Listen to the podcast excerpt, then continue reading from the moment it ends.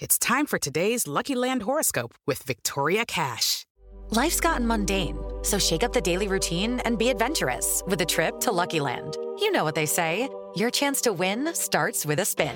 So go to luckylandslots.com to play over 100 social casino style games for free for your chance to redeem some serious prizes. Get lucky today at luckylandslots.com. Available to players in the U.S., excluding Washington and Michigan. No purchase necessary. VGW Group, void were prohibited by law. 18 plus terms and conditions apply. It is Ryan here, and I have a question for you. What do you do when you win? Like, are you a fist pumper? a woohooer, a hand clapper, a high fiver. I kind of like the high five, but if you want to hone in on those winning moves, check out Chumba Casino. At ChumbaCasino.com, choose from hundreds of social casino style games for your chance to redeem serious cash prizes. There are new game releases weekly, plus free daily bonuses. So don't wait. Start having the most fun ever at ChumbaCasino.com. No purchase necessary. VGW. Void were prohibited by law. See terms and conditions. 18 plus. Lucky Land Casino asking people what's the weirdest place you've gotten lucky? Lucky? In line at the deli, I guess? Aha, in my dentist's office. More than once, actually. Do I have to say? Yes, you do. In the car before my kids' PTA meeting. Really? Yes. Excuse me, what's the weirdest place you've gotten lucky? I never win and tell. Well, there you have it. You can get lucky anywhere playing at LuckyLandSlots.com. Play for free right now. Are you feeling lucky? No purchase necessary. Void where prohibited by law. 18 plus. Terms and conditions apply. See website for details. Hello, it is Ryan, and we could all use an extra bright spot in our day, couldn't we? Just to make up for things like sitting in traffic, doing the dishes, counting your steps, you know, all the mundane stuff. That is why I'm such a big fan of Chumba Casino. Chumba Casino has all your favorite social casino style games that you can play for free anytime, anywhere with daily bonuses. That should brighten your day a little. Actually, a lot. So sign up now at chumbacasino.com. That's chumbacasino.com. No purchase necessary. VGW. Void were prohibited by law. See terms and conditions. 18 plus.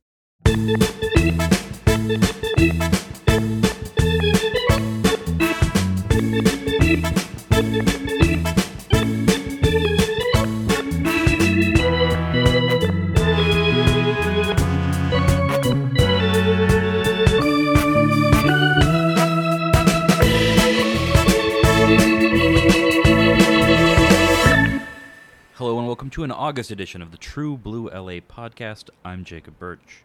Eric Stephen. We're here to talk about the Dodgers. Finally near the near the end of this sort of uh, this death stretch of the of the schedule.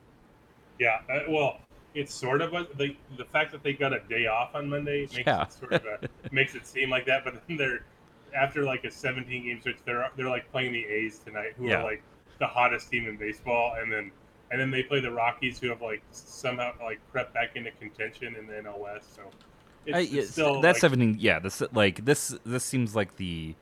I, I'm gonna I'm, I'm gonna embarrass myself because I don't know what the there's there's a word for the end of dinner amuse bouche and I, I forget what Oh. it is. So that's what Um, this um, series kind of feels like. yeah.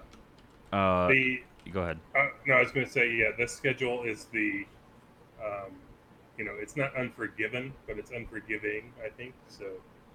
Get, or I, I was going to. Uh, you're trying to get a Clint Eastwood joke in there and you No, just I. I was actually going to conflate two Morgan Freeman things, but I'll, I declined. Okay. that, so.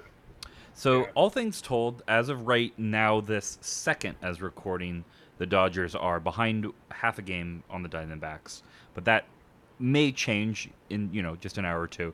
I, I think if you had said you know you're going to come out of this tied with the Diamondbacks, losing, I forget where they were when they started, either half a game or game ahead, I think you'd be pretty okay with it.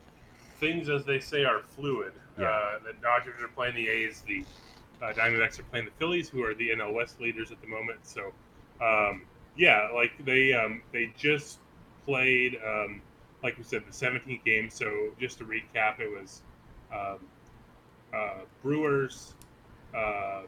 Wait, what was the order? Phillies? Uh, oh yeah, Brewers, Phillies, Braves, and then Brewers, Brewers. back home, and then A- Astros. like so, and so uh, it was 17 games, and the Dodgers went nine and eight. Uh, all, all those teams are uh, actually wait. Uh, oh yeah, all those teams are in playoff position right now. Except the Dodgers are actually on the outside looking in. And I think with Um, one game accepting, uh, you, you know, a lot of compet- either competitive games or blowouts in the Dodgers' favor, which was nice Yeah. to see. We'll, we'll we'll we'll ignore a certain game against the Astros, where, uh, not so much. Yeah.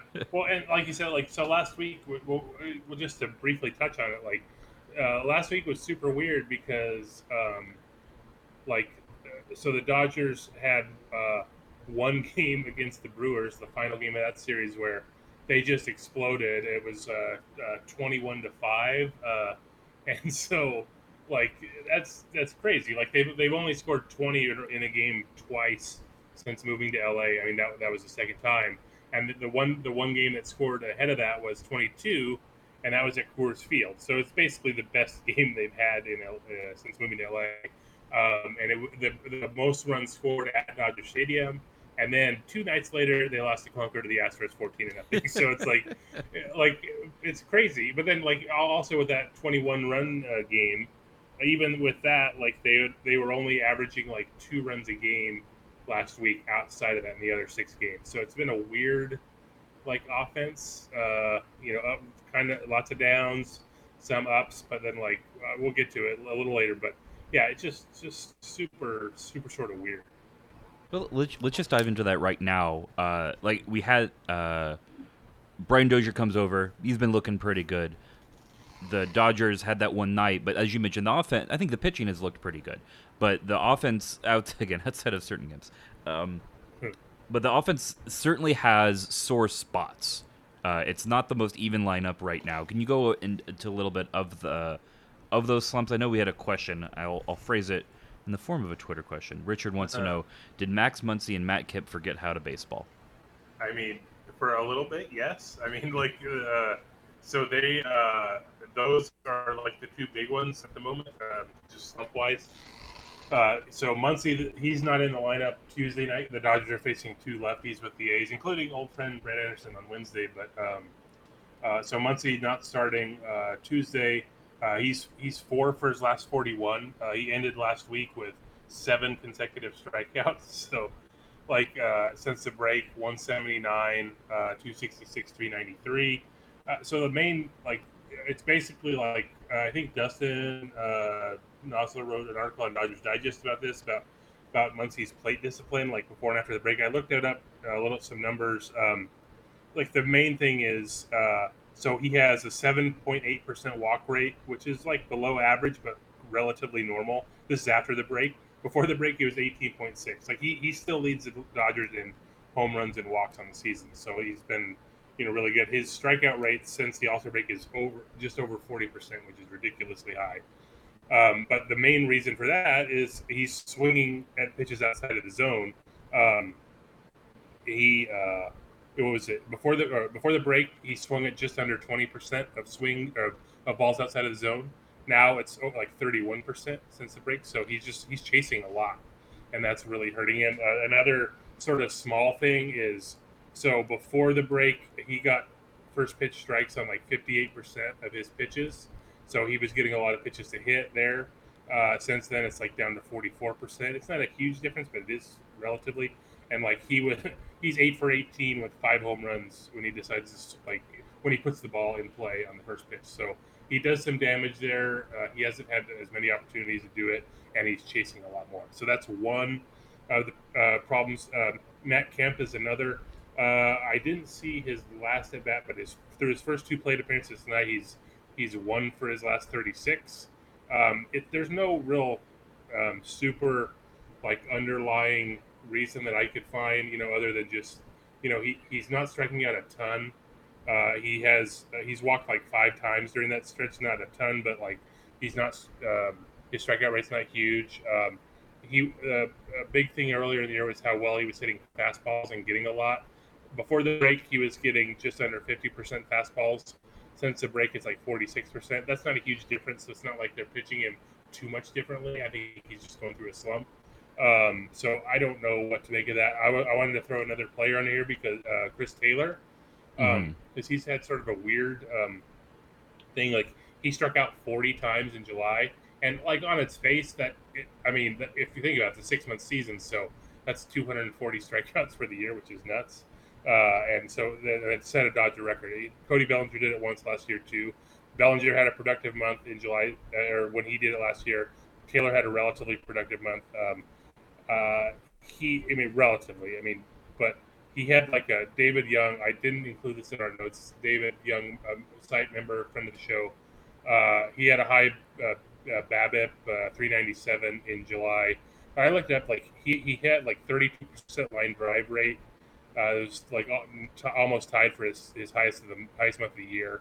He had a 50% hard hit rate per Fangraphs in the month, and that was his best month of the year. So uh, Dave's question was basically like, can Chris Taylor be productive with that kind of a strikeout rate? And it's like, I think he can, but like you know, obviously you want it to cut down.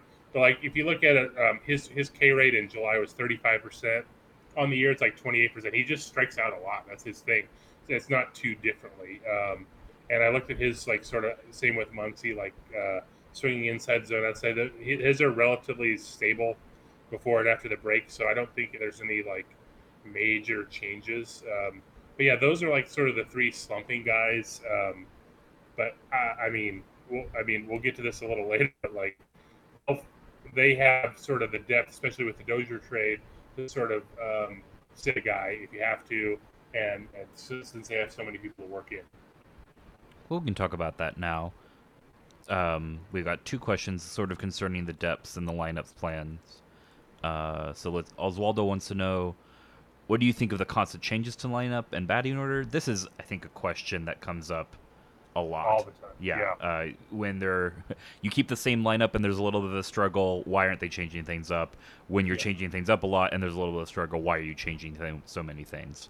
Um, what what are you, and sometimes and sometimes that has merit. That was a big, I think, valid complaint of Don Mattingly sometimes, and sometimes it was a completely invalid um, complaint. Where do you think we are with that now? Well, it's one of those things too. Like, um, it, it kind of depends on the roster too. Like, And and what changes say- you're making? I think. Right. And like generally, like I, I would say of all the things like on a daily basis that, that gets complained about at a proportion or like a disproportional rate to its actual value is like is lineup construction and um, my basic thing is like are the right eight guys starting and it changes like you know uh, they're like and I, I don't really care about the order so much as it's who's starting it and like even then like guys get rest and the game's different like than it was when I was growing up, or even like maybe when you were growing up too. Um, there's not a lot of uh, guys playing like literally every single day anymore. They like teams work rest in. Dodgers are like especially like ardent in this. Uh, they try to do it, um, uh, you know, give guys rest. And I don't know. I mean, it's just the way the, the game is sort of moving in that direction. And so I- just think that's where we're at. And also, like um, what uh, when when Dozier was re- acquired, uh, Dave Roberts said basically like, um, you know, he's he's going to start like against lefties, and then you know he'll get some days off against righties and, and things like that. So he he, he clearly like outlined like he's he's not going to play like 100 percent of the time. He's gonna he's gonna get some time off, and then like literally he's he hit home runs in his first two games with the Dodgers, and then he sat the next day against a righty. And every like I had so many people like, why isn't Dozier in there? This is classic Roberts. You're an idiot. It's like, well, no, like this is how it's going to happen. Um, so the, I looked I looked at this. So the first thing about the constant changes, like the Dodgers, um, if you go on Baseball Reference, you can look at their lineups. I didn't look at the batting order. That that like I said, not I'm not concerned at all about that. Um, but the just different lineups, like different groupings of eight position players. Um, they're at 85 different lineups through 113 games. So they're on pace for 122. That's a pretty high number. Yeah. They, they had 110 last year, um, uh, which was which was high for them. And uh, but then you look at the Astros, the world champion Astros had 112. So the year before, the Dodgers had 93 different lineups, and the world champion Cubs had 101. So like I don't, this is not a this is just the way the game is now. Uh, look at this year. So the Dodgers are 85 lineups. Um, look look at the five NL playoff teams uh, at the moment. The Dodgers are like I said outside looking in starting Tuesday. Diamondbacks 92 lineups. That's more. Brewers 104. I think that leads. I didn't check every single team, but just the playoff teams for now. The Cubs 70, pretty low. The Phillies and Braves are at the opposite end of the spectrum. They 55 lineups and Braves only 47. So you know it's a wide range, but like there's a lot of teams employing different lineups and having success. So I don't think it's a I don't think it's an issue really, and it's it's something they preach. Um, and look, if you look at the way this roster is right now, the Dodgers, like outside of Austin Barnes, they have like basically ten. And if you count Kike, especially against lefties, maybe not against righties, they have a, at a minimum ten players who deserve to start every day, and maybe eleven if you count Kike. So uh, I'll just give you a quote from Roberts last week because this just sort of sums it up. Uh, quoting Roberts here, uh, we have a deep bench, and if they're not starting, or they're not starting, but that doesn't mean they're not going to contribute at some point in the game. That's the message to anyone that's sitting that particular day. They want, they all want to be in there, and they all have their own right, uh, in their own right, have a case to be in the lineup that night. But there are only eight positions in the lineup, so I mean that's basically what they're at. They have, uh, you know, ten plus guys uh, who, who need to start, and they have eight spots in the lineup. So it's just an issue, and they're, they're working it out. And it's like if you're feel like if you're struggling, you're probably going to get extra time. Like uh, they're probably more likely to rest guys with injuries. Um, Yasiel Puig had a little oblique thing. He missed a couple days. He's back in the lineup tonight. Muncy's struggling, so he said, well, he's it's a lefty tonight, so he was probably going to sit uh, in some of the cases anyway. So, but that's just where they're at. I mean, I don't really necessarily see it as an issue. It's something they've done the last at least three years, um, especially with a deep roster, and it's worked. So I don't think it's an issue. Yeah, I think when this gets complained about, a lot of times the actual complaint is either that you are starting at someone who has worn out the welcome of like sometimes you have to write out the slumps and but sometimes it's just showing you that they don't have it or there's someone hot that you're not starting and i think last week the sort of concrete example i saw was why aren't we starting dozier every day or why are we still running max muncy out there both of which seem kind very small sample size short-sighted kind of um, not quite there. And maybe Max Muncy's getting there. I, I don't know. Specifically, yeah. we have a question uh, from Rasball. Uh, sort of a question. Muncy's PT now. So playing, what is Muncy's playing time going forward? I mean, he's just in the mix. Like yeah. he, he's gonna, he might sit more against lefties. He, they didn't really have much of a platoon split, and plus they they needed him, so he was starting almost every day before. Uh, I would imagine now with Dozier, uh, it's less of an opportunity for him to play second. So um, he'll he's going to play against righties mostly, um, but he'll he's going to get playing time still, and they're they're just going to everyone's going to rotate. Um, so uh, he, he's just and like we've talked about this like all year too. Like you know, is Max Muncy really a thousand OPS guy? You know, like he's down to like nine forty, I think, right now. Um, so it's like you know he's still, all due respect, playing above his skis, in my opinion. Um, so there there was room for a correction here, but like he could still be a productive player. Like he's shown great plate discipline and great power, and you could still be a productive player doing that even if he's um, not hitting as well as he was. So, but he's gonna get he's gonna get spots for sure, uh, starts for sure. So, uh, you know unless he slumps, then he won't. But I I think um, yeah, I think he's still gonna play. And then just about the other thing too, like look, there there's always guys you're, you're gonna it looks like uh, they're playing too long. Like Forsythe got a really long leash, didn't work out. He but he got traded for for Dozier, um, but like he had started only something like eight of the previous like 26 games, so he was basically relegated to a part-time status or you know like a, a bench player at that point. So at, at some point they finally did pull the plug, but yeah, it, it took a while. Um, and some guys like, um, you know, you might think like, why aren't they starting? But then on the other case, it's like Joc Pederson, Like they stro- showed extraordinary patience with him. I know they sent him down last year, but there was like no guarantee that he was going to make the team this year. And they showed extraordinary patience, and he's having a really good year. So sometimes it works out. That's why they show the patience in this because it's they're not these aren't willy nilly like decisions. You know, um, the, they see the what the players working on like in like batting practice. They have um, a lot more sophisticated data that's available publicly, like on like batted ball things, and it's more than like Statcast stuff. Um, they if a guy's like hitting the ball hard and he's just getting unlucky or something, or, but if also if a guy's in a slump like Muncy, I'm sure he's working on things, and it's just a matter of like a feel that day or uh, how he's progressing. So uh, I don't think these are decisions made in a vacuum, and so you know it, it's a it's it's a tough call because like I said, some guys works out, some guys it doesn't. But I mean, that's welcome to being a manager, right? Like that's that's part of the decisions you have to make. And no one, you're always that's like one of the things like it's hard. You'd be hard pressed to find a team's fan base that doesn't like complain about their manager uh, somehow, like lineup wise or probably bullpen wise or something like that. On the other side of things, uh, talking about the pitching a little bit, l- less sort of complaints or concerns there, since we all kind of know it's Kenley and then a bunch of pretty good to medium. Uh, but the, I think the news there is how many guys are still on the disabled list and may be able to come help the Dodgers for the stretch run. Uh, so I have a list from Roscoe who specifically wants to know about Ryu, Santana, Stripling, Goeddel, Fields, and Cingrani. Um, and I don't know, maybe there's even more names that we're missing. Yeah, I added a couple names to this, like just making my own notes uh, for this. But just Ryu is the freshest in the mind in that um, uh, he he's on his like sort of rehab assignment. He made his second rehab start tonight. Uh, he was in Class A last Thursday, four scoreless. It looked pretty sharp. I think Robert said he threw like 91, which is where we use generally at, maybe a little higher. But for his first rehab start, that was pretty good, and uh, he was super sharp. And then tonight he went to to Reno with AAA Oklahoma City, so he's sort of progressing. Uh, I think five innings, one run was what I saw, three strikeouts, and you know, by all accounts, was starting sort of getting into a groove. So he's like all along. Dave Roberts has said he's going to need like four or five rehab starts.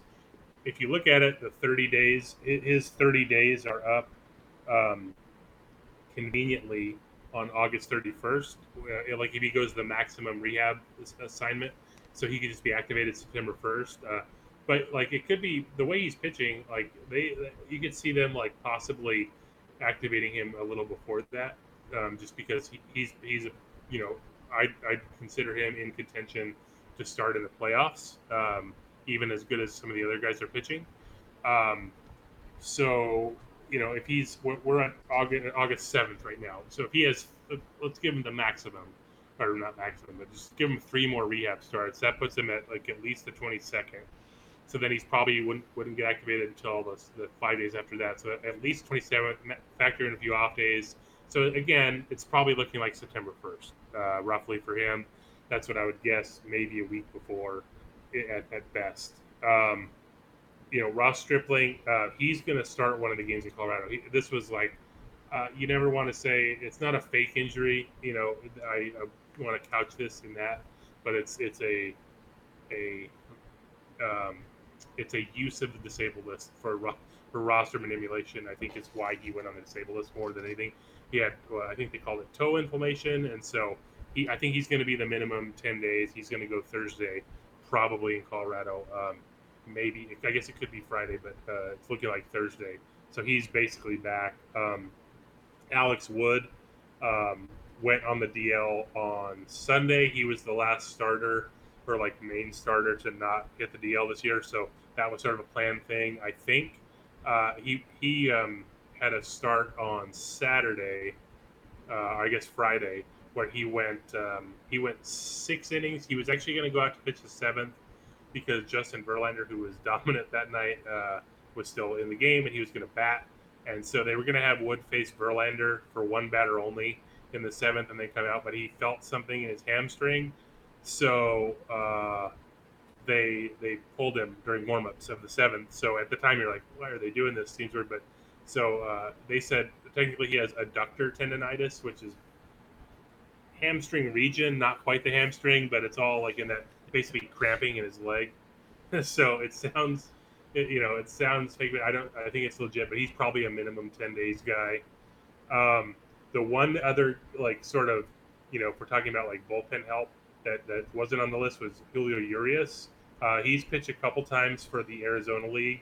He's basically going to be a multi-inning reliever this year. I mean, long term, he's still a starter, uh, but he's still in the Arizona League. Uh, his rehab started on the 30th of July, so the earliest he or the latest he could be activated, or they have to make a decision, would be August 29th. So, you know, you can see him sort of progressing, and if things go well, he could be up by the the last part of August to sort of get ready for the playoffs and, and, be a member of that bullpen. As far as the other sort of bullpen guys, like Erik Goeddel, he's probably a minimum 10 day guy. He went on the. He, so last week they activated um, Turner Thursday and John Axford joined the team Friday. So they had to make two moves. Uh, we talked about this last week about what how, who do exactly do they send down uh, for Turner, and it ended up being Chase Utley was on the DL. But the, the story behind that was so it's Thursday before the game. They hadn't yet made the move uh, to activate the corresponding move for Turner, and Dave Roberts was saying we're, we're between a a position player and a reliever, and sort of deciding who's going to go on the DL because they were you know they're candidates, and then he said, well, are, is the other if is the other person going to probably be the move for Axford? He was kind of non-committal, but basically yes. And he said after the game, yes. But like Erik Goeddel, he pitched that Thursday, and then went on the DL the next day. So like they were considering putting him on the DL, but then he was still good enough to pitch that night, and then he still pitched. So he, I think it's more of a minor rest rest type thing for him. So he's probably minimum ten days. Tony Cingrani got a cortisone sh- shot um, uh, last week. He's still like up in the air. I have really no idea with him. Josh Fields, not quite sure what he's doing. He could be on a, uh, you know, resting him now, using him later type of a thing. Not, not really sure of an update on him. Dennis Santana, he's throwing again. He tweeted out something where he was at um, uh, Camelback Ranch uh, like a week ago, uh, starting a throwing program. You can't expect anything from him this year, so I don't. I don't think. Um, I don't Wait. expect much for him. Okay, so Dennis Santana, World Series hero. Yeah. Lock it in. Anytime you get too certain about something, I get excited. So Right. Well, and like I said, you know, I was you know been trying to like downplay Urias this year, and but they're Ah, showing see. they, Nice every little- time they talk about it, they're like, oh, he's throwing 94 in the Arizona Like, All right, like time to get excited again. Let- let's let's have him hit an affiliate first before we um, ramp that up a little bit. Uh, one last Oh, inj- injury note. Uh, um, not gonna not a factor this season, but let's talk about our uh, cyborg shortstop. That's right. Yeah. So uh, I, he hasn't quite hit arbitration yet, so he's not quite the six million dollar man yet. But uh, Co- Corey Seager uh, already out for the year after having Tommy John surgery. He had hip surgery, I think today, in New York, um, and it was one of those things. I heard uh, Roberts pregame today. Um, you know, basically the bottom line is this: the timetable is basically the same. He's not going to do like any baseball activities until January, which was roughly when he was probably going to do it anyway. You know, they say he's ready for spring training. You probably have to factor in like they're going to take it slow. So you know, to say he's going to be ready for opening day might be a stretch, but it, I mean, I would imagine relatively soon after that. In a you know, could be ready for opening day, but I wouldn't bet on it. Um, but yeah, so they basically waited for the the healing part of his sort of rehab for the elbow to, to, to start or I mean to, to finish up before they did another operation, which is what they did are doing with the hip. Uh, so he injured he sort of tweaked his hip on a play in April, I believe, on a throw, I think. Um, I can't remember exactly the circumstances, but um, this was what sort of that that is cleaning up. Uh, it was arthroscopic surgery, so we'll see. But yeah, it, you know, anytime surgery is not ever good, like, but you know, under the circumstances, it doesn't change much. Like, um, he's still like sort of the same timetable, which is basically hopefully opening day next year, but certainly the first third of the season. A couple other small notes before we uh, start to wrap things up. Uh, first, you just want to talk a little bit about some minor league promotions going on in the the Dodger system. Oh yeah. So last week was a little, little bit of moving day. Part of it was related to. I mean, well, I'm, I think these guys were going to move anyway, but it just worked out with the timing the, the of a lot of the Dodgers trades. Like the the team in Double A Tulsa got hit the hardest in terms of like prospects lost. So, um, but yeah. So last week, um, Gavin Lux, uh, the Dodgers' former first round pick shortstop, got promoted, and also Dustin May, uh, a pitcher who has fiery red hair who um, who like leads the Dodgers minors in strikeouts this year. He's been really good for Rancho.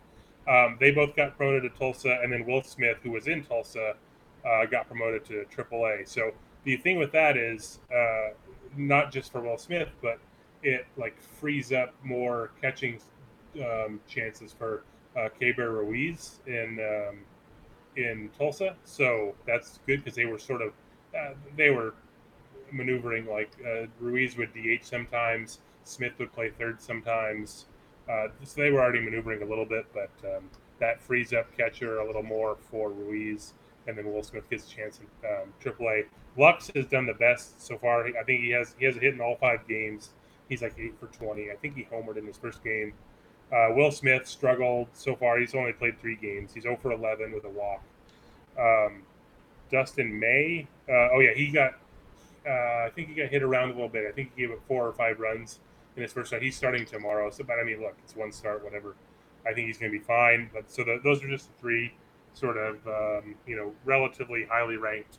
I mean, I would imagine in the Dodgers system, I think given like the promotions, I think those guys are all top five, um, and um, they're they're they all advance the level. So that's that's a good thing. And the last note before we do some questions from Craig, uh, for those lucky enough to have Sportsnet LA, so I have I being in Kansas City, I can watch Dodgers whenever I want, but I can't watch any of the the fine extra programming. So this is out of my purview. But uh, the n- documentary on the 1988 team uh, is going on, and have you have you seen it yet? Did you go to a preview for this? No, uh, the the one I saw. So it's it's the 30th anniversary of the '88 team, and boy, is it a busy year for documentaries on that team. And I'm not complaining at all because it's my favorite team of all time. I was 12; it was wheel, wheelhouse stuff for me. Um, but yeah, so um, MLB Network was the one I saw a little bit ahead of time. That one's already aired. Um, that was a good. It was only like a half, or I think it's half hour, maybe 40. I forget. No, it was about 45 minutes. Or I mean, it was it was it stretched over an hour, but yeah. Um, Sportsnet LA is doing a three-part documentary. Um, they're calling it Dodgermentary. Which, frankly, this is their like fifth year of existence. They they should have been doing a lot of these like already. Like I'm not, you know, but like they're they're barely on TV, so understandable that maybe they didn't want to pour the production into it, whatever. But no, this looks like a really good thing. I haven't seen any of it at all. Um, but it's a three-part thing. I think um, first episode's Wednesday, and then I think it's over the next few weeks that they're going to air it. And then Fox Sports One is doing another documentary on the '88 World Series or '88 team, um, and I think they're airing that on October 10th, like sort of during the playoffs. So that'll be interesting. Um, yeah, so it's a busy, busy time. I do, I have no information on the on the Sportsnet LA one, but I am looking forward to watching it. But unfortunately, like you mentioned, if you don't have Sportsnet LA, it's kind of rough because it's not going to be anywhere else. But if you do have it, it's something worth watching, I'm sure. Ready for some questions from Craig? Yep. All right, so we've got five questions. One is just for you. First question Which film series do you enjoy more, Mission Impossible or the Bourne films? Or do you have a different action adventure film franchise, uh, excluding all the comic book ones? That that excludes most of mine. I have seen one of the Fast and the Furious movies, I think three of the Mission Impossibles, and only one of the Bourne. Um, not not that I'm opposed, just to them. Like I every I think I've enjoyed every one I've seen. Just they're Yeah. not my not not my biggest draw. The Bournes are pretty good. Um, I think I, I was so surprised when the first one came out because like Matt Damon action star, that's weird. But then like it's same thing with like Liam Neeson, like um, old old ass kicker, you know, basically that kind of a thing, like with the, with Taken. Uh, but yeah, uh, I still haven't seen the last two Mission Impossibles, although I'll probably see Mission the new Mission Impossible at some point uh, this week. But um, that seems to have a better hit rate for me than the Bournes, so I would probably go with that. Um, I can't think of it like another franchise or whatever that, that comes to mind that I like more. I I'm not like I said not really into the comic book movies for the most part, uh, so I don't those don't really have those there to compete. But yeah, so I, I probably would take the Mission Impossible over Bourne. Yeah, and I'm I'm discluding Star Wars stuff, comic Yeah. book stuff, because that that's that is much more my wheelhouse. Yeah. Two is a simple one. Uh, headphones, corded, wireless, earphones, earbuds. What are we using? You and I both have over-the-ear studio headphones for for this, but you know, if you're just walking on the street, what do you want to use? Yeah, like these are this is oh yeah, like I said, over the ear over the ear uh, corded for this. But uh, over the in the last like six months or so, I finally uh, broke down and, and bought a pair of um, wireless uh, earbuds or headphones, I guess. Over like just the they're not they're better than earbuds basically. but um, they're wireless, uh, and it was it's great. Like uh, if I go like I, so, there's no question it's that it's wireless over corded any day. Um, but yeah, so like go out walking or doing whatever, uh, I could just have that in the ear, have the phone in the pocket. I don't like I don't have to worry about do I have enough cord to, if I move my head it's going to yank the, the, the earphones out. Um, don't have to worry about that at all. Uh, the sound is great. Uh, I did learn um, uh, when I drove to call. I drove to Colorado with my aunt and uncle, and I flew back, and that's a long drive. And like, I I wasn't quite sure how much battery power, or I mean, uh, how, how much like you know, uh, battery life this had. Um, but yeah, it ran out pretty quickly, so I had to like find a way to charge it. But it was like a it was like a game of like trying to like, uh, do I have enough juice to listen to another podcast? And, uh, but yeah, no, they've been great. I love them. Uh, so clearly, uh, wireless for me. Uh, yeah, I was wired only just because uh, every pair of wireless headphones I tried, I did not like. Either the battery life wasn't enough, or the connectivity was really bad. Finally, got a pair. I have a pair of Beats X, which work really, really well. I'm very, very happy with them, and it doesn't sound like it would make that big of a difference when you start using them. Like, oh, it, you know, my cord's long enough, it's fine. But I am a, a big fan and a convert. So unless I'm doing something super high fidelity where I really need to hear super crystal clear, where I might still go with the corded, um, wireless all the way, and Do you earbuds. ever, do you ever download um, the movie High Fidelity and then just listen to it in The third in- question. Um, okay. So we screwed this up last time, so he Craig's giving us another chance. Currently, five Dodgers have uh, thr uh, he- he's burying the lead here. Uh, I'll just read his question. Hopefully, it makes sense. Um, five Dodgers: Grandal, Bellinger, Kemp, Pederson, and Hernandez are less uh, have are three or less home runs away from joining Muncy with 20 or more home runs. Justin Turner has six. Will Turner get hit four more, so 10, before two more Dodgers get to 20? yes. Uh, I say no, but barely. I think Grandal and Bellinger both get to 20 uh, before Turner gets to 10, but it'll be close. I, I have full faith in Justin Turner. All right.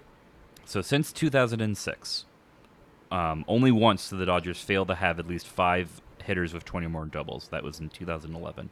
Uh, currently, the Dodgers have three. That's Chris Taylor, Cody Bellinger, and Joc Pederson. Uh, six would seem pretty doable in 2018. Can they do more than that? So to break this down, after that you have Matt Kemp with 19, Yasiel Puig with 18, and Yasmani Grandal with 16. Those all seem like locks.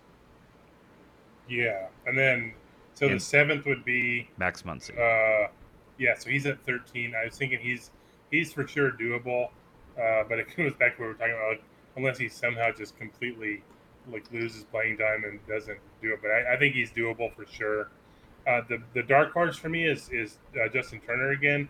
He's at nine. He he, he hit his ninth tonight, uh, so he needs eleven more in forty eight games. That's a thirty six double pace uh, over the over the full year. That's a pretty hefty pace, but like I think it's doable, especially if it gets hot. So he's sort of the round like uh, the underdog for me there, but I, I kind of like his chances. I will go barely yes, just I think because of Muncy or Turner. But who knows? Like the fact that once if once we get to September, some like uh, you get the September call ups, playing time gets even more mixed around than it is now. It'll be interesting to see. But I'll, I think one of them will pull it out. Yeah, All right, you ready for your trivia question? yeah, and I'm gonna do. I'm gonna just word to, word of warning. I'm gonna do terribly at this. Well, I I, it's, I I do appreciate that Craig generally knows when to only ask you these trivia questions because I would have gotten, I might have guessed one correctly, uh, and that's the the fifth one. So what we're doing is middle names, baseball player middle names. Craig says that one thing he loved about baseball cards were that they included their middle names. Going back to Eric's wheelhouse, so mm, cards. Uh, and we'll stick to Hall of Famers who played in the mid 80s to early aughts. so that's your wheelhouse, Eric. Give the correct middle name for the following. And uh, he texted me the answers. And uh, Craig notes that Donruss was the best for always showing the middle names. They they did. They had a lot of info in that little in like the bio area plus the, the full name. So I'm going to give you a shot at a guess. Uh, and if you're wrong, I will give you the middle initial and give you a second guess. Otherwise, we'll move on. Sound good? Yeah. Yep. Rickey Henderson. Okay. So uh, this is so bad. Like, uh, man, I. It's not like. Man, I only know one of these five, and probably the, the bonus one. But uh, I want to say, it start. It also start. No. Oh, wait. No, he's Lewis. Ron. All right. Uh, so H. Okay. You know, before I. I know you Lewis- almost got there. I was, I was I, very I was like, I thought it was going to start with H, and uh, but for the life of me, but I want to say it's like Haynes or something, but I don't, you're, I don't know. You're you're there. Henley. Henley. Okay, wow. Eddie Damn. Murray, and I almost just said his middle name. Okay, So if I if I if like if I didn't get Eddie Murray, I'd be so mad. But I'm fairly certain it's Clarence. correct. So that's one. Yeah, he's my he's my all time favorite player. So if I didn't get that, I would have logged off. Greg Maddux. Okay, so my brother's name is Greg, and his middle name is Alan. And for for the life of me, when I was thinking about this earlier, uh, the the name that kept coming to my head was Greg Allen Maddux, but I that can't be the case just because that's my brother, and I think that's why it was in my head. But that's the answer. I'm going with Alan. Correct. It is. okay. Wow. All right. Maybe that was a thing. There's some there's certain first and last name combos that are just Yeah. classic. Next, Frank Thomas. Okay. I keep looking at the answer sheet and almost saying it. so I don't have any idea on this. Although I will say this: the one, the, the first thing that popped into my head was Patrick Ewing, whose middle name is Aloysius. So, and Frank Thomas is a basically an NBA sized uh, slash NFL sized ba- uh, baseball player. So I have no idea with Frank Thomas. So I'm going to say Aloysius. E. Edward. Yeah. All right. So All right. Uh, two and a half. Okay. Uh, last and maybe the one I would have gotten right. I, Oh, I, have- wow. I definitely knew this at some point. I don't know if I would have reached into the punch bowl or not. Uh, Yeah. Randy Johnson. Yeah, and this is one of those like I uh, I don't remember like I, I don't One of my favorite Pers- non-Dodgers. Yeah, almost was almost a Dodger. Almost, I, I followed that Oh, trade rumor um 2004, I think. Yeah deeply. exactly there, there was so much like Ugh, where I wanted think it to so the point bad. where Arizona's GM was like saying like saying DePodesta was like stalling or like dragging it out I forget I forget the name but um Randy Johnson um see I, I'm trying to think of like I'll just say Richard, but I have no idea. D as in Delta. D. Johnson. Uh, David. David, it is. So Wow. we'll round you up to three, and then a bonus question: What is Bo Jackson's full legal name? Uh, so he's. I, I, I don't know if I'm going to get the, the suffix right, but he's Vincent Edward Jackson, and I think it's Junior. I I was just given Vincent Edward Jackson, so I will look that up real quick while we uh, while we close things out. So that what, just a funny side story with this, I was I got these text messages before I read the email, and I was really confused. It just kind of like glance at my phone and just see Vincent Edward Jackson, Frank Edward Thomas. Like, what? what a what a very odd uh, text to get from Craig just randomly, right? Um, so the reason that is always stuck in my head, um, uh, '89 All Star Game, Bo Jackson's sort of coming out party to the world. Uh, everyone knew about him because he won the Heisman and he was sort of a big deal. But like he hit the leadoff home run, and Vin Scully, uh, Ronald Reagan was like calling the game in the booth with Vin Scully. They were having a conversation, and then uh, Bo Jackson like interrupted things by hitting a rocket home run. And uh, I just remember this. If you watch the highlight, uh, if you get the full highlight with Reagan in there, he's like, he's like talking to Vin Scully, and then all of a sudden he goes, "Oh!" like, like he just has this like reaction to it. And then Vin Scully has the great uh, Bo Jackson says hello, and then and Bo Jackson ended up winning the MVP of that game. And um, I just remember, like, I think Vin Scully signed off the broadcast with this, or very close to the end, and he said, "From from uh, Vincent Edward Scully uh, uh, to, or I forget if he said his name first or what, but it was basically Vincent Edward Scully and Vincent Edward Jackson. That's how I remember it. So, So he was not a junior. He was named after Vince Edwards, an actor. Oh, So there you Okay. go. So it was named after Vince Edwards, but but not not in the a junior awarding way. So that's that's the episode.